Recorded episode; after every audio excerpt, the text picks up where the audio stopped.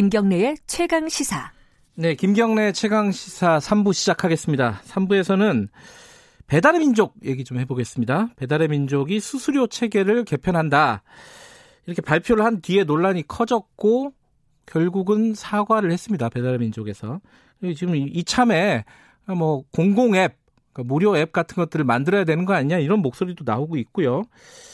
어, 배달의 민족 쪽 먼저 연결을 해서 이번에 수수료 개편을 왜 하려고 했던 것인지 그리고 사과를 했다면은 앞으로는 어떻게 되는 것인지 좀 물어보겠습니다.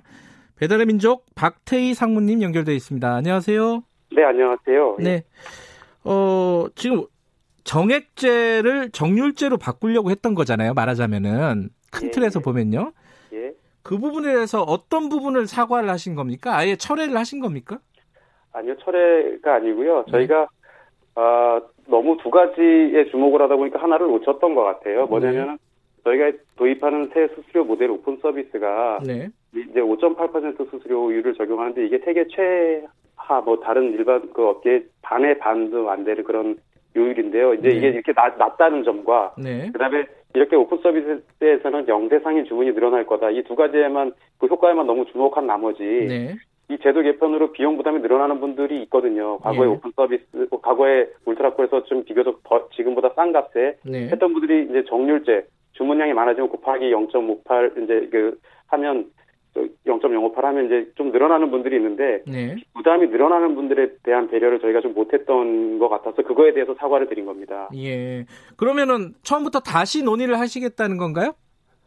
아 오픈 서비스 방식의 이제 그 새 요금 체계가 4월 1일부터 이미 시행이 됐고요. 앱이 개편이 돼서 지금 14만 저희 업소 입점 업소님 중에서 약 10만 곳이 오픈 서비스에서 이미 주문이 일어나고 있어요. 그래서 예. 그거를 그걸 뭐 되돌릴 수 있는 것 있느냐 그거는 현실적으로 굉장히 불가능하고요. 바람직하지도 않습니다. 왜냐하면 깃발 꽂기 폐해는 너무나 명확했거든요. 자, 네. 이 몇 가지 용어를 좀 정리하고 갈게요. 이거 모르시는 분들을 위해서 일단 울트라콜이라고 했는데 울트라콜은 뭐예요? 월 정액 광고료 방식이고요. 네. 여기서는 월 8만 원을 저희에게 내시면 가게 이름이 노출이 되는데요. 네. 여기서는 가게 이름이 노출되고 나면 거기서 주문이 일어나도 다, 따로 저희에게 더 내는 비용은 없습니다. 음, 네. 그러니까 광고를 받는다. 그 울트라콜 때문에 이제 깃발 꽂기라는 게 만들어졌다. 아예 폐해가 생겼다. 예, 예. 깃발 꽂기는 뭐예요, 그러면은? 깃발 꽂기는 뭐냐면 자기 가게 이름을 예. 저희 저희 앱 화면에 여러 번 노출시키게 광고 광고를 음. 여러 개를 넣는 거죠. 네. 그러면 소비자 입장에서 이제 같은 가게 이름이 계속 반복돼서 보이는 아마 배민을 써보신 분들은 그런 불편이 있으셨다는 걸 인정할 겁니다. 근데 이게 네. 무슨 문제가 있냐면요. 네. 가게마다 울트라콜 광고 효과가 전부 다르게 되는 문제가 생기는데 아주 쉽게 얘기하면 제가 만약에 울트라콜 다섯 개를 하고 있어요. 네. 그런데 제 주변에는 저랑 같은 음식점을 동종업계에 다섯 개 이상 하시는 분이 없어요. 네. 다들 한 개, 두 개, 세 개 이렇게 하시면 제가 상당히 노출되고 많이 노출되니까 주문을 독식합니다. 음. 그런데 그런데 제가 만약에 20개를 해요, 울트라콜을. 예. 실제로 뭐 200개 하시는 분도 있거든요. 근데 제가 만약에 20개를 하는데 주변에 30개 하는 분, 40개 하는 분, 50개 하는 분이 생겨나면 주문이 그분들께로 가요. 그러니까 음. 이게 깃발을 더 많이 꼽기 경쟁이 벌어지다 음. 보니까 자금력이 없으신 분들은 제 이름이 자꾸 밀려나고 안 보이고 하니까 저희 앱을 통해서 주문이 안 일어나는 문제가 음. 생겨서요. 네. 이렇게 예, 그러니까 영세하신 분들일수록 더 주문이 일어나는 효과를 못 누리셨겠죠. 그거를 네. 그 문제가 너무 심각해져 가지고 작년 9월에 청와대 청원 홈페이지에 네. 대민 울트라콜 없애주세요 이런 청원도 올라온 적이 음. 있을 정도였거든요. 네. 예. 예. 그럼 앞으로는 이게 이번에 개편되고 나서는 울트라콜 그 광고료를 내도 전면에 막 도배가 되지는 않는다는 말씀이신 거죠? 예. 조금 하단으로 내려가고요. 그 다음에 네. 깃발 꽂기의 개수를 세 개로 제한을 했습니다. 음. 아, 예, 예, 예. 근데 이제 정률제로 가면 이제 5.8%를 뗀다는 거잖아요. 네, 맞습니다. 이게, 어, 제가 여러 보도를 보면 사례 중에 이런 게 있습니다. 이제 3월 달에는 608만 원 매출에 14만 4천 원을 수수료를 냈는데 4월 달에는 671만 원 매출에 44만 5천 원 수수료를 냈다는 거예요, 배민에. 예. 이것 좀, 그러니까, 과도, 이게 물론 이게 어느 정도 이렇게 피해를 보는 상인들이 있는지는 조사를 해봐야겠지만은 예. 좀 과도하게 수수료가 오른 거 아니냐라는 아닙니다. 지적 어떻게 보세요? 그 수수료율이 이제 수수료율로 계산을 하면 과거보다 비용이 늘어나는 분도 계시지만 네. 줄어드는 분도 계시거든요. 지금 저희가 벌써 이제 닷새 정도 그 주문 데이터를 쭉 보면 네. 반반 정도로 나와요. 늘어나시는 분들도 있고 줄어드시는 분들도 있고. 근데 늘어나시 그 비용 부담이 줄어드신 분들 네. 그런 분들이 이제 말씀을 별로 안 하시지만 음. 비용 부담이 늘어나신 분들은 과거에 보다 늘어나시니까 이제 이렇게 불만이 많으실 수밖에 없죠. 저희도 그걸 인정합니다. 그래서 네. 저희가 개선책을 내놓겠다고 네. 어제 말씀을 드린 겁니다. 그러면 이 과거보다 어, 이번에 개편을 해서 이득을 보는 사람들은 영세 상인이라는 주장이신가요? 그러면은? 과거에 기파를 많이 못 꽂으신 분들이니까요. 음. 그리고 신규 창업자들일수록 조금 더 이익을 보실 가능성이 높습니다. 실제로 음. 그렇게 데이터가 나타나고 있고요. 예. 그럼 자영업자들 중에 조금 장사가 잘 되시는 분들, 매출이 좀 많은 분들은 어, 일정 정도 수수료를 더 많이 물어야 되는 건 사실인가요? 예, 그런데 거기서 더 주목해 보셔야 될 거는요. 네. 이게 뭐냐면은 수, 수수료 저희한테 내는 돈을 주목하실 것보다는 매출이 많이 일어나는 걸 더 주목하셔야 돼요. 이 제도가 좋은 게요, 정률제가. 네.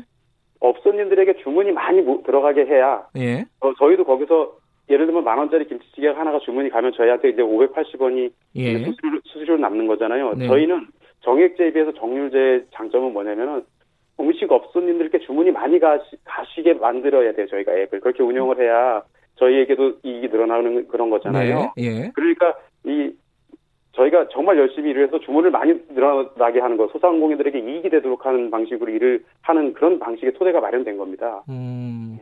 근데 지금 아까 그 말씀 하셨잖아요. 세계 최저다, 이런 수수료율이. 예, 예, 예, 예. 5.8%라는 게. 근데 예, 예. 우리처럼 이런 음식 배달 앱 같은 것들을 많이 사용하는 나라도 드물지 않아요? 아, 그렇지 않습니다. 저희, 그, 저희가 그렇다면 전 세계에서 거의 1등 업체가 되야 될 텐데 그렇지 않고요. 예. 미, 국에도 많은 업체들이 하고 중국도 많은 업체들이 하고요. 영국, 네. 유럽에도 많은 업체들이 있는데 네. 다들 뭐 저희는 하나도 해외에 지금 진출해 있지 않은 상태잖아요. 거기도 food delivery가 굉장히 활성화되고 있습니다. 점점. 음. 그런데 거기 업체들은 대부분의 수수료율을 보통 15%에서 25% 사이, 많은 데는 30% 받는 데도 있습니다. 그러니까 만약에 저기 만 원짜리 김치찌개가 외국에서 일어나면 아마 2천 원, 3천 원 떼는데도 생길 그럴 그럴 텐데요. 네. 저희는 전 세계 최저 수준 수수료율이라는 거는 저희 음식 점주님들도 다 인정을 해주세요. 음, 네. 그렇군요. 근데 지금 아까 그 사과하고 개편 어, 추가적인 대책을 마련하고 있다고 하셨는데 그럼 네. 추가적인 대책은 어떤 방향으로 지금 만들고 계신 거예요? 그러니까 아까 제가 말씀드렸듯이 저희가 그두 가지에 주목하고 하나를 크게 놓친 것 같다. 비용 네. 부담이 늘어나는 분들에 대한 입장을 헤아리지 못하고 배려하지 못했다. 네. 그러면 그렇게 비용 부담이 늘어나는 분들 아마 주된 아, 결정된 건 없지만 주된 거는 아마 그분들의 부담을 어떻게 줄여드려야 될 것인가 네. 이런 쪽이 중심이 될 거고 그 외에 또 많은 것들 저희가 어, 개선책을 완전히 열어놓고요. 네. 어, 뭐 소상공인들한테 깊이 있게 인터뷰를 좀 해보려고 해요. 그래서 음. 말씀들 많이 듣고 어, 해서 또 혹시 뭐 저 외식업이나 자영업 이런 쪽 단체 쪽에서 저희랑 같이 논의하자는 그런 것도 열, 열어놓고요. 음. 모든 걸 어, 합리적인 플랫폼 수수료율 체계를 네. 한번 네, 말씀드릴 생각입니다. 말씀을 나눌 생각입니다. 예. 이게 사실 이제 배달의 민족이 어, 요기요하고 배달통하고 이제 합쳐가지고 거의 독점 체제가 마련이 됐다. 그때 당시에 어, 그 우려들이 있었습니다. 수수료 같은 것들이 오르지 않겠느냐라는 우려가 있었는데 그때 수수료 안 올린다고 하셨어요. 근데 결과적으로 이거 올린 거 아니냐라는 주장에 대해서는 뭐라고 하시겠습니까? 아, 저희가 오픈 서비스의 전신인 그러니까 수수료율 체계로 하는 오픈 리스트를 네. 상단에 이미 운용을 했는데 그게 도입된 게 작년 4월 1일이에요. 네. 그러니까 근데 그게 1년 동안 시범 운영하다가 이제 이번에 확대 도입되는 건데요. 네. 그만큼 이 제도는 되게 오랫동안 고민해온 제도이거든요. 네. 그동안 또 각계에서 깃발 꽂기 지적이 굉장히 많고 언론 지적도 굉장히 많으셨어요. 네. 왜냐하면 저희가 돈 많은 업자에게 깃발을 더 사시오. 이게 저희의 수수료 모델이 저기 수익 음. 모델이 돼가는 거는 옳지 않잖아요. 그래서 네. 이제 뭐 저희 딜은 지금 뭐 심사 중이지 않습니까? 네. 저희가 이 심사 중에 이 시점에서 제도를 바꿨다는 것 자체가 오히려 네. 딜과는 무관하고 저희의 오랜 고민, 음. 굉장히 합리적인 수수료 모델. 그러니까 왜, 왜 합리적이냐면요.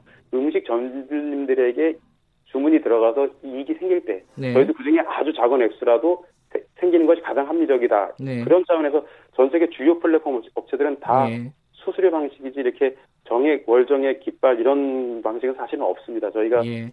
수수료 했다가 불만이 많아서 이렇게 바꾸게 됐던 건데요. 알겠습니다. 그 이재명 도지사 같은 경우에는 사과가 진정성이 없다. 요금 체제를 원상 복귀해라 이렇게 얘기를 했는데 주장을 했는데 여기에 대해서는 뭐 원상 복귀할 생각은 없다는 말씀이신 거죠 명확하게는 그죠? 아니 원상 복귀가 저희가 지금 이미 주문이 이렇게 일어나고 있는데 기술적으로도 그렇고요. 이걸 음. 와, 과거 방식으로 하루아침에 바꾸는 거 이런 건 기술적으로도 불가능하고요. 네. 예, 예. 그렇습니다. 예. 예, 예. 알겠습니다. 이미, 오늘 이미 주문이 많이 일어나고 있기 때문에 거기 네. 예. 네. 오늘 설명 잘 들었습니다. 고맙습니다. 예, 예, 감사합니다. 예, 우아한 형제들 배달의 민족 어, 박태희 상무님이었고요. 바로 이어서 어, 소상공인 연합회 쪽 연결해 보겠습니다. 김인용 회장님 연결되어 있습니다. 안녕하세요. 예, 안녕하세요. 예. 지금 배달의 민족 인터뷰 들으셨나요? 예, 들었습니다. 어떻게 보십니까? 지금 어, 사실은 어, 소상공인들을 위해서 개편을 한 거다라는 거예요. 사과는 했지만은 이 체제를 네. 유지하겠다는 거고요. 어, 네. 어떻게 보십니까? 이 부분은? 소상공인을 위해서 이렇게 조금 전에 이제 그분이 말씀을 하셨는데요. 네. 그럼 그대로 가는 게 낫지 않을까요? 음, 저는 그냥 단적으로 그렇게 얘기를 하고 싶어요.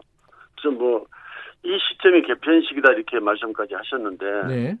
아주 잘못 생각하고 계시는 것 같습니다. 음, 지금 회장님이 그대로 가는 게 낫지 않을까는 요금 체제를 그 이전 체제로 계속 가는 게 낫지 않겠느냐라는 말씀이신 건가요? 그렇죠. 이재명 시장님 말씀처럼 네. 그 원한대로 해야 된다 하는 말씀을 드리고 싶습니다. 근데 이게 그 아까 배달민족 쪽 얘기가 뭐 깃발 꽂기 같은 폐해들이 계속 지적이 돼서 어 그것들을 어 시정하기 위한 조치였다. 이건 어떻게 보세요? 이 문제는 있는 거 아닌가요? 그렇게 되면은 제한을 두면 됩니다. 어떤 제한? 아, 저 깃발에 대한. 제한을 예. 같은 업종, 동일 업종 이렇게 제한을 주면 되는 건데 네. 그런 방법은 네. 어떻게 보면 제가 보기에는 네. 뭐한 가지 어떤 거 피해가는 방법이 아닌가 이렇게 생각을 음, 하고요. 예. 이- 이런 그 방법이 네. 114 콜 같은 경우도 이렇게 많이 있거든요. 네. 114 콜도 이제 그 한 개 동에 네. 그 어떤 업체를 등록하면서 세 개, 네 개 이렇게 등록을 해놓으면은 아하. 114 콜 들어가면은 네 번 중에 세 번은 나한테 콜이 오는 거예요. 이런 방법과 음. 똑같은 방법이거든요. 네. 그럼 이걸 제한을 주면 되는 거예요. 네, 아주 간단한 방법이 있는데 예. 어 그거를 빌미로 해서 수수료율을 올린 것 뿐이다 이런 말씀이신 거죠? 예, 그렇죠. 음. 근데 그 지금 이- 이번에 수수료를 개편하는 과정에서요. 지난해부터 준비를 했다고는 하는데 예. 이 소상공인 연합회 측과 어떤 협의 과정이라든가 어 이런 과정은 있었습니까? 자체적인 어떤 언급은 있었던 것 같고요. 네. 그 소상공인연합회하고는 전혀 뭐 대화라든가 이 어떤 그 통보도 없었고 또 한 가지는 네. 개편이 어떤 방법으로 될 거라는 그런 예시도 없었습니다. 음. 요번 그러면 수수료율이 지금 5.8%잖아요. 배달의 민족이 예. 얘기한 게. 예, 예. 한 어느 정도가 적정 수수료라고 보세요? 지금 그 저희가 뽑은 이제 통계 자료 보게 되면은 네. 월 매출이 2,500만 원 정도 이제 이루는 그 업소가 예. 정액적으로 6개 광고를 깃발을 6개 꼽았을 때 52만 8천 원이 들어가는데 네. 5.8%를 적용하게 되면은 145만 원이 들어가요. 한 3배 이- 정도 되네요. 예. 예, 그 차이가 지금 92만 2천 원. 예. 이걸 1년으로 계산하게 되면은 1,106만 4천 원이 더 추가로 들어간 겁니다. 예. 근데 여기에 대해서 그러면 그분들이 어떻게 대답하실지 모르겠어요. 음.